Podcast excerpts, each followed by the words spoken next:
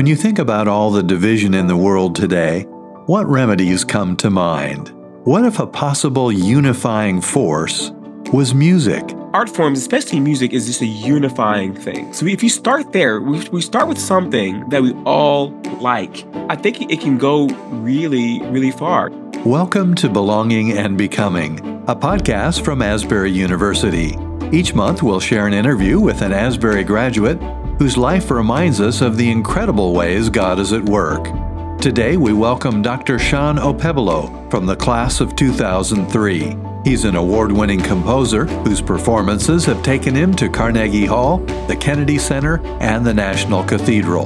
Dr. Okpebholo is also a professor of music composition and theory at Wheaton College. He was interviewed via a digital internet connection by Asbury University President Dr. Kevin Brown. There are a few minor technical transmission issues, but Dr. Okpebholo's passion for music and life comes through loud and clear. The interview begins with a playful reference by Dr. Brown to current Asbury music professor Nathan Miller.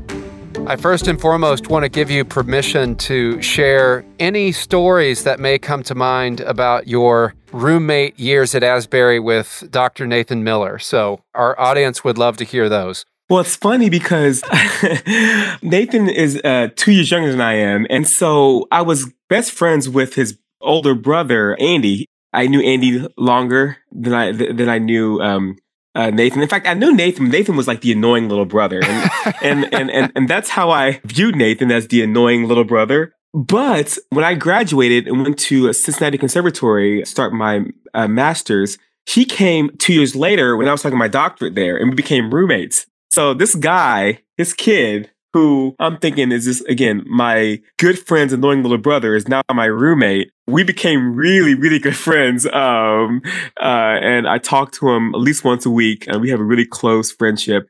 Our lives are very similar. We have two daughters. We're both professors, uh, both musicians, both are part of the Salvation Army Church. So it's just one of those things where I would have never thought that my relationship with Nathan will become so close.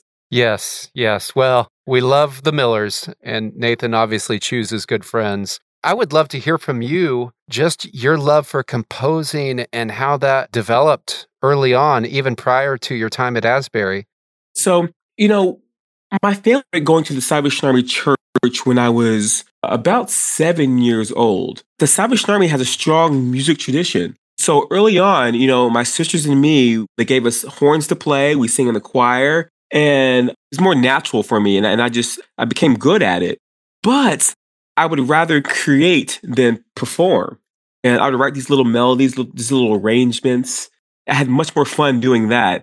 My passion I, I think grew out of that. But because i was at the salvation army church i was with world-class musicians like doctors Ron and B. Holz, who taught at Asbury for a long time, and James Curnow, uh, a world renowned composer who taught at Asbury also. So I had these great musical influences at my church. And so around age 13 or 14, I actually started studying privately uh, composition uh, with James Curnow, which is just a huge blessing. I mean, I was a poor kid from the projects. I had a good life. My mom is a saint and my sisters are, are great, but we didn't have the means to just have private lessons.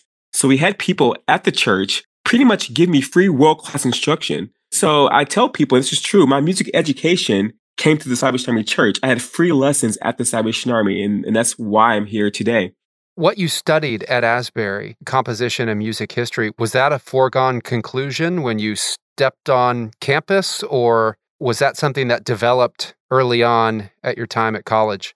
When I was um, 11 years old, a person at my church, she said, You know, uh, Shawn, what do you want to be when you grow up? Salvation Army minister? No. Said, I want to be a composer. And, and she actually laughed. Now, that's a ridiculous answer from an 11 year old, but I've always known I wanted to be a composer. And again, I had this strong foundation studying with Jim Curnow and the Holzes that it just seemed natural. Like I like a lot of things, but it's almost like, well, that's what I do. And so, um, from day one, I, I wanted to study composition. Uh, the music history came a little bit later. I was more into film music back then, not so much now. And so part of my musicology thesis was to study a film composer. And so that was, that was one of the reasons why I did music history. But It's pretty much from day one. Um, I was studying music and wanted to be a composer. And I, I want to hear about your your post Asbury career, but something I love to share with prospective students and parents is to say Asbury is your story of belonging and becoming.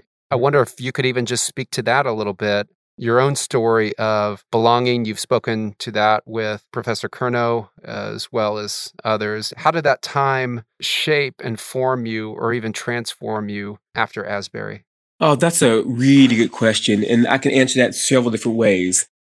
Asbury College, and, and I know you Asbury University now, mm-hmm. but is a place of community. Okay. So um, instantly, I was a part of the Salvation Army Student Fellowship, which was an incredible community. And because I lived in Lexington, Kentucky, I played with the uh, SASF band since age uh, 14 or 15 years old. So I was already connected. And so I honestly thought the SASF would be my like my only home. And it was a big part of my time there. But Asbury being a, just a close community, it's amazing the lifelong friendships you create when you're there. And that was a huge part of my formation. Just on my hall alone, um, three of my best friends, actually, that's not even true. Four, five of my, you know, best friends are, you know, uh, were on my hall that I still talk to today. I had two best men in my wedding. And those were uh, guys that I met at Asbury. And uh, we still are close. We literally live on different parts of the country, but um, there's some accountability I have with these guys it's good to you know talk about our families and to grow in this brotherhood that developed and was cultivated while I was at Asbury. So musically speaking, the idea of being at a liberal arts college is, I think, many ways priceless. I'm a better composer because I studied psychology, theology, literature, philosophy, math. I'm convinced I'm a stronger composer because of that. And then uh, on top of that, uh, you have the spiritual component, which for me, you know, I grew up in the church and I would consider myself a, a strong uh, a Christian, but I feel like going to Asbury really solidified that. I needed that as a 18, 19 year old to have that strong uh, faith component that will inform in my, the rest of my life, even even today. One thing that I should also add too, which was hugely part of my story um, and who I am today is um, when I was a junior in college at Asbury, one of my good friends um, passed away. This wasn't a guy that I just met at Asbury. I knew him before Asbury, uh, part of the Salvation Army Church. He passed away in a car accident, and that was devastating on so many levels. Like, how could this even be possible? And he was like he was like the good one on the hall. He was a saint. We were all bad. I can't I won't get into, into those stories. But he he was so amazing and he passed away. And to see the community come around me, even at the hospital, seeing at that time it was Dr. Rader was president, even you know, coming to the hospital, just see that community rally around me.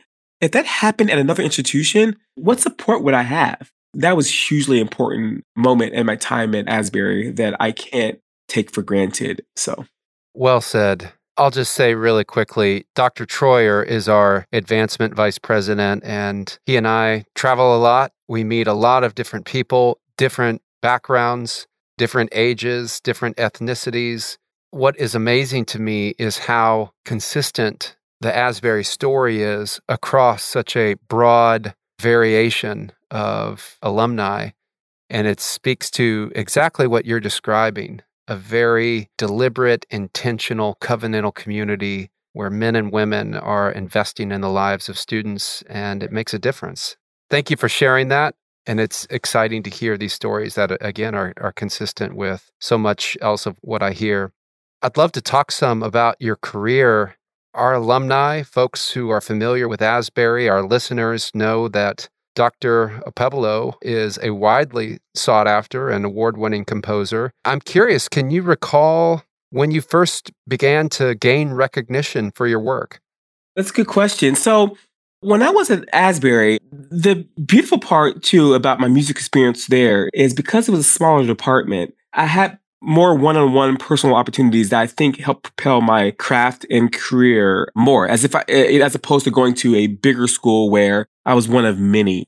uh, one example, and it could be one of the defining moments that kind of launched my career, was while I was at Asbury. I was accepted to, into a composer mentor program where I had to write a uh, symphonic work for the United States Army Field Band, one of the big DC military bands. Phenomenal musician. So I could literally write what I want to write.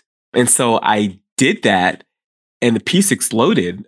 And because of that, um, it was published. It was recorded by a uh, band in Belgium, a fantastic band in Belgium, and I was able to get you know commissions and other um, opportunities from that piece. And I would say that was probably one of the the, the moments early on that, that kind of launched my career. Because even in grad school, I had this publication. I had a performance by a professional ensemble, um, and again, that started at Asbury. Wow. I could not imagine producing something like that and then hearing it played by professionals throughout the world. It was really, really, really incredible. Well, I admittedly am a pretty big geek and, and I enjoy a lot of these old black and white anthology series like Twilight Zone and The Outer Limits. Related to The Outer Limits, there's an author named Reba Wissner. She's written a book called We Will Control All That You Hear The Outer Limits and the Aural Imagination. And I've always been struck by that title and just to be opportunistic, given your background and your expertise, what does it mean to have an aural imagination? That's pretty much all my imagination is, pretty much. um, um, well, I'll take that back. Uh, I'm a, a, a very visual person too, but I think art. I think music, uh, whether it's visual or musical arts or even poetry, that's where my imagination runs wild. And because I think that's where my imagination goes to first, it just informs my creativity even more. If there is, for example, something difficult, whether it's a justice issue or something, you know, sometimes my first instinct is to write a haiku. Or it's almost always my instinct to respond to different matters, good or bad, through music. You know, as far as my musical craft, when I compose music, it's like, what sound, what color can I create? What timbre, what new sound can I create? And, and that all ties into this aural imagination, but that's more just my being, you know? I just wrote that quote down. I think art. I, I love that. One of the things when, when people ask me about college students today, and you're a professor, the characteristics that I share, among many others, is they are not a propositional group. If you try to make a propositional argument to today's 20 year old, you've lost them. This has implications, I think, for how we bear witness to our faith. There's a, a British theologian, Alison Milbank, and she argues for what she calls imaginative apologetics. And in a Mars Hill talk on this, she said the performance is the argument. In other words, the piece of poetry, the artistic painting, the literature, the music, the composition, that is the argument. I would love to hear your response to that. Is that a viable way, given what you've said, for us to think about how we bear witness to Jesus Christ, how we bear witness to the message of Christianity in an age that is less geared towards propositional arguments? Yeah, for one thing, it's something that unifies us, right? I'm talking about even cross culturally. Like, who do you know that hates music? Like, just like everyone likes music. Now we have like we like different types of music, but I I don't know anyone in any culture that says ah I don't like music. You can even say that about other art forms. You know, you know, there there are people that may not care to go to an art gallery, but I'm sure they like beautiful things, visual things.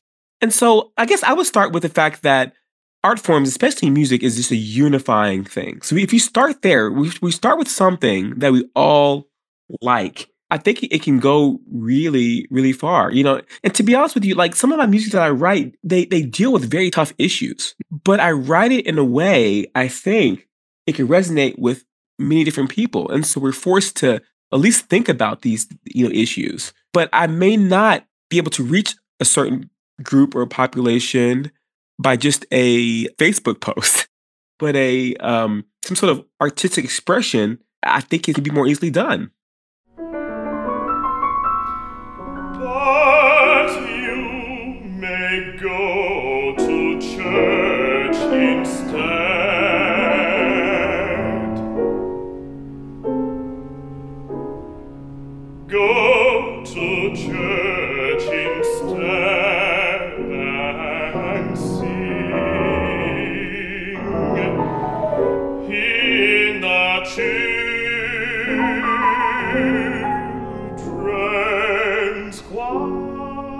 Your composition, Two Black Churches, puts music to literature to poems that relate to specific instances of racial violence against Black churches. What is the power of adding music to that, and how might our aural imagination lead us to conceptualize these tragedies in new ways through the composition? Yeah. So First of all, I should say adding music to poetry doesn't necessarily make the poetry better. Poetry is often strong and it can stand alone, but it creates something different.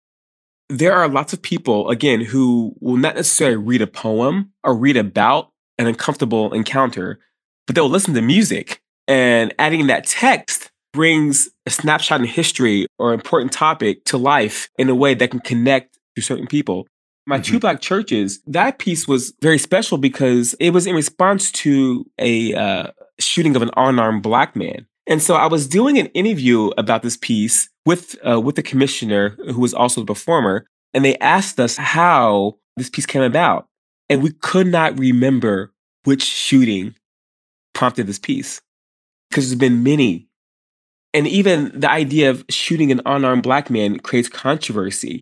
But when I wrote this piece, there are people who have different viewpoints than I do. They don't see injustice the way I do. They can't feel injustice the way I do. I listened to this piece and they had messaged me and they've said, wow, this is powerful. This is powerful.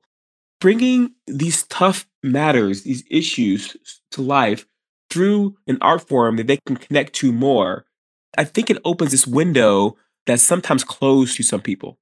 And maybe that's a part of what Milbank was arguing. Your performance was your argument, and people respond to that argument in ways that they may not otherwise.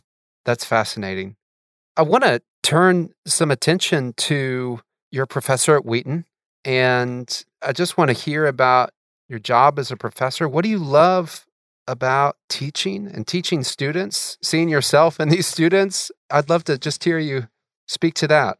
Well, uh, first of all, uh, one of my favorite places to be is in the classroom. I love it. Uh, engaging with students who I believe get smarter and smarter and smarter every year. They ask great questions. They want to learn and they challenge me. I mean, they make me a better teacher. I learn so much from them. Uh, this generation is a generation that's more open to talk about things, um, which I love. I've seen a shift with that. So I just love, love being in the classroom. But it's funny. I had this like, crisis is a, is a strong word, but this was last year before the pandemic. And I had this moment like, what am I doing? Is what I'm teaching that important? Teaching the German augmented sixth chord or this special chord, or is it that important when you have this, this, this, this, this happening in the world?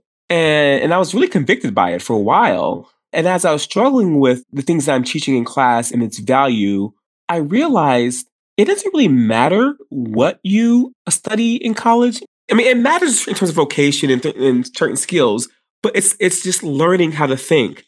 And so when a student comes to my office hours and they're dealing with issues that's not music related, crisis of doubt in terms of their faith or other issues, mental health or, or even vocation that's beyond music, that can speak into their lives and I can be one person that can give my perspective. To me, that, that's like, that's why I'm here. That is why I'm teaching the German augmented sixth chord. So I can speak into the lives of these students.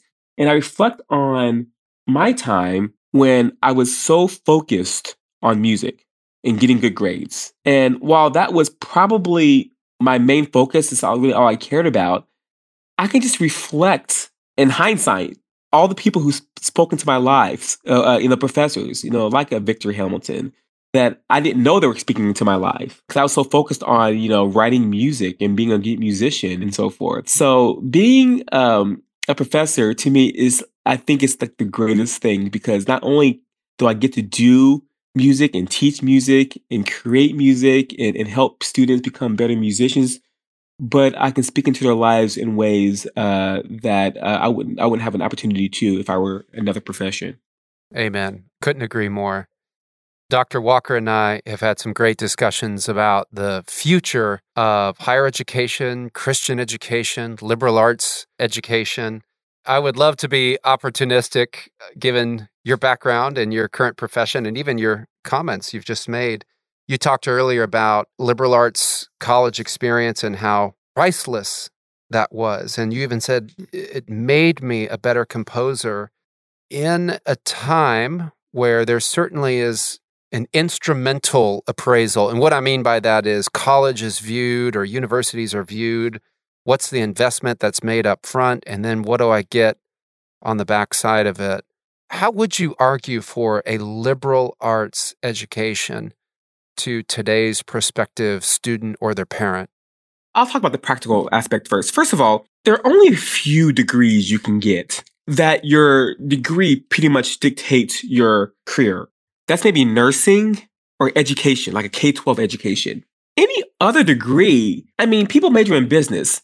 Okay, you're going to major in business, but do what? Anything. You're majoring in biology. You could go to medical school or you could go to law school for the biology degree. And so often, which I understand, we tie undergraduate education to a specific vocation when I don't know if that's fair. And in fact, it's kind of a fraud if you do that. If you sell a major for a specific vocation, then you it's almost like you're you're being fraudulent because uh, you know it doesn't necessarily going to be be that you know a specific job as you know. Now I realize there's a um, a privilege in saying this. Not everyone can just afford a liberal arts education.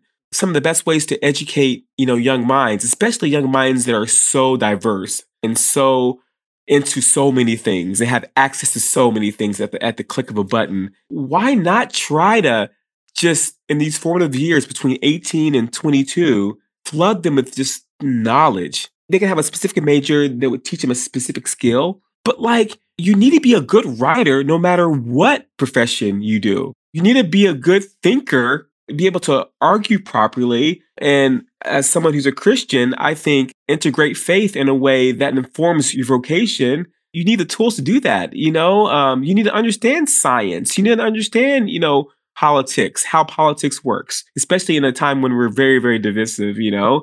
So I'm just, I, I should be on the commercial for the whole liberal arts education. Uh, I just, I, I should, because I just think this is the time to do it. Be able to expand your mind in ways it helps you become more of a, you know, I like the term used global citizen, you know, just understanding, you know, the world more. I appreciate everything about that comment. But one thing in particular, it's interesting listening to the radio or or the news, you'll hear things like today only 42% of graduates are working in a field that matches their major. And that's presented with a connotation of like there's a bait and switch or the school failed to prepare that student to effectively integrate into their field. I suppose that's an interpretation, a narrow one. I hear that and I say, well, perhaps it's because the institution has educated the student in a way that has made them flexible to work across a broad variety of fields and vocations. They're learning how to learn, and they have these enduring qualities that you just spoke to. They're critical thinkers, they're excellent writers, they can mm-hmm. communicate mm-hmm. effectively, they solve problems, they're creative, they have great judgment and decision making. And these enduring skills outlast the dynamism of today's marketplace and allow students to move in and out of different spheres of vocation and not, as you said, be limited to one. So I join you in that liberal arts advertisement. Yeah. Um, I always get this from parents, not students. You know, what can my child do with a music composition degree? And I'll just say what my students have done or what they can do. I said, you know, uh, they can go to get your doctorate, be a professor. They can work on radio. They can be a film composer. Uh, they can be a pilot. Can be a lawyer, a doctor, or, or a physician. I said, you know, I would guarantee you, anyone, no matter what profession, they will say that their learning composition has formed their profession. The idea of maybe, you know, working in a particular way. These tools uh, will help them be successful in whatever whatever profession. I love that. Well, Shawn, the excellence of your work, both in teaching and composing, is a blessing to Asbury. And I want to thank you for that. And I want to thank you for taking the time to talk with us today. This is fantastic. And just end by saying thank you for letting your light so shine to the glory of God. Well, thanks for having me. And anyone who knows me, and now you, you do too, you know that uh, Asbury University, just again, still hard for me to say, uh, Asbury University is such a special and vital part of it, it, it, just shaped and formed me in, in, a way that set up my life in a very uh, positive way. So I really appreciate my time at Asbury. Again, some of my greatest memories are, are during my four years uh, there in Johnson Hall. That concludes today's interview. If you'd like to hear an additional excerpt from our discussion with Dr. Okpebholo, check out the episode 10 bonus recording. And if you'd like to learn about Dr. Okpebholo or see some of his work, you can find that at www.shawnokpebholo.com. And that name is spelled S H A W N O K P E B H O L O. We want to invite you to join us again in two weeks for our next episode, in which Dr. Brown and Asbury professor Tom McCall discuss Wesleyan theology and why it still matters today. That's next time on Belonging and Becoming, a production of Asbury University. If you have any feedback or suggestions, please write us at belong at asbury.edu. We leave you now with a portion from Dr. Okpebholo's Kutimbua Kivumbi, or Stomp the Dust, which was inspired by a visit to the Akamba people of Kenya.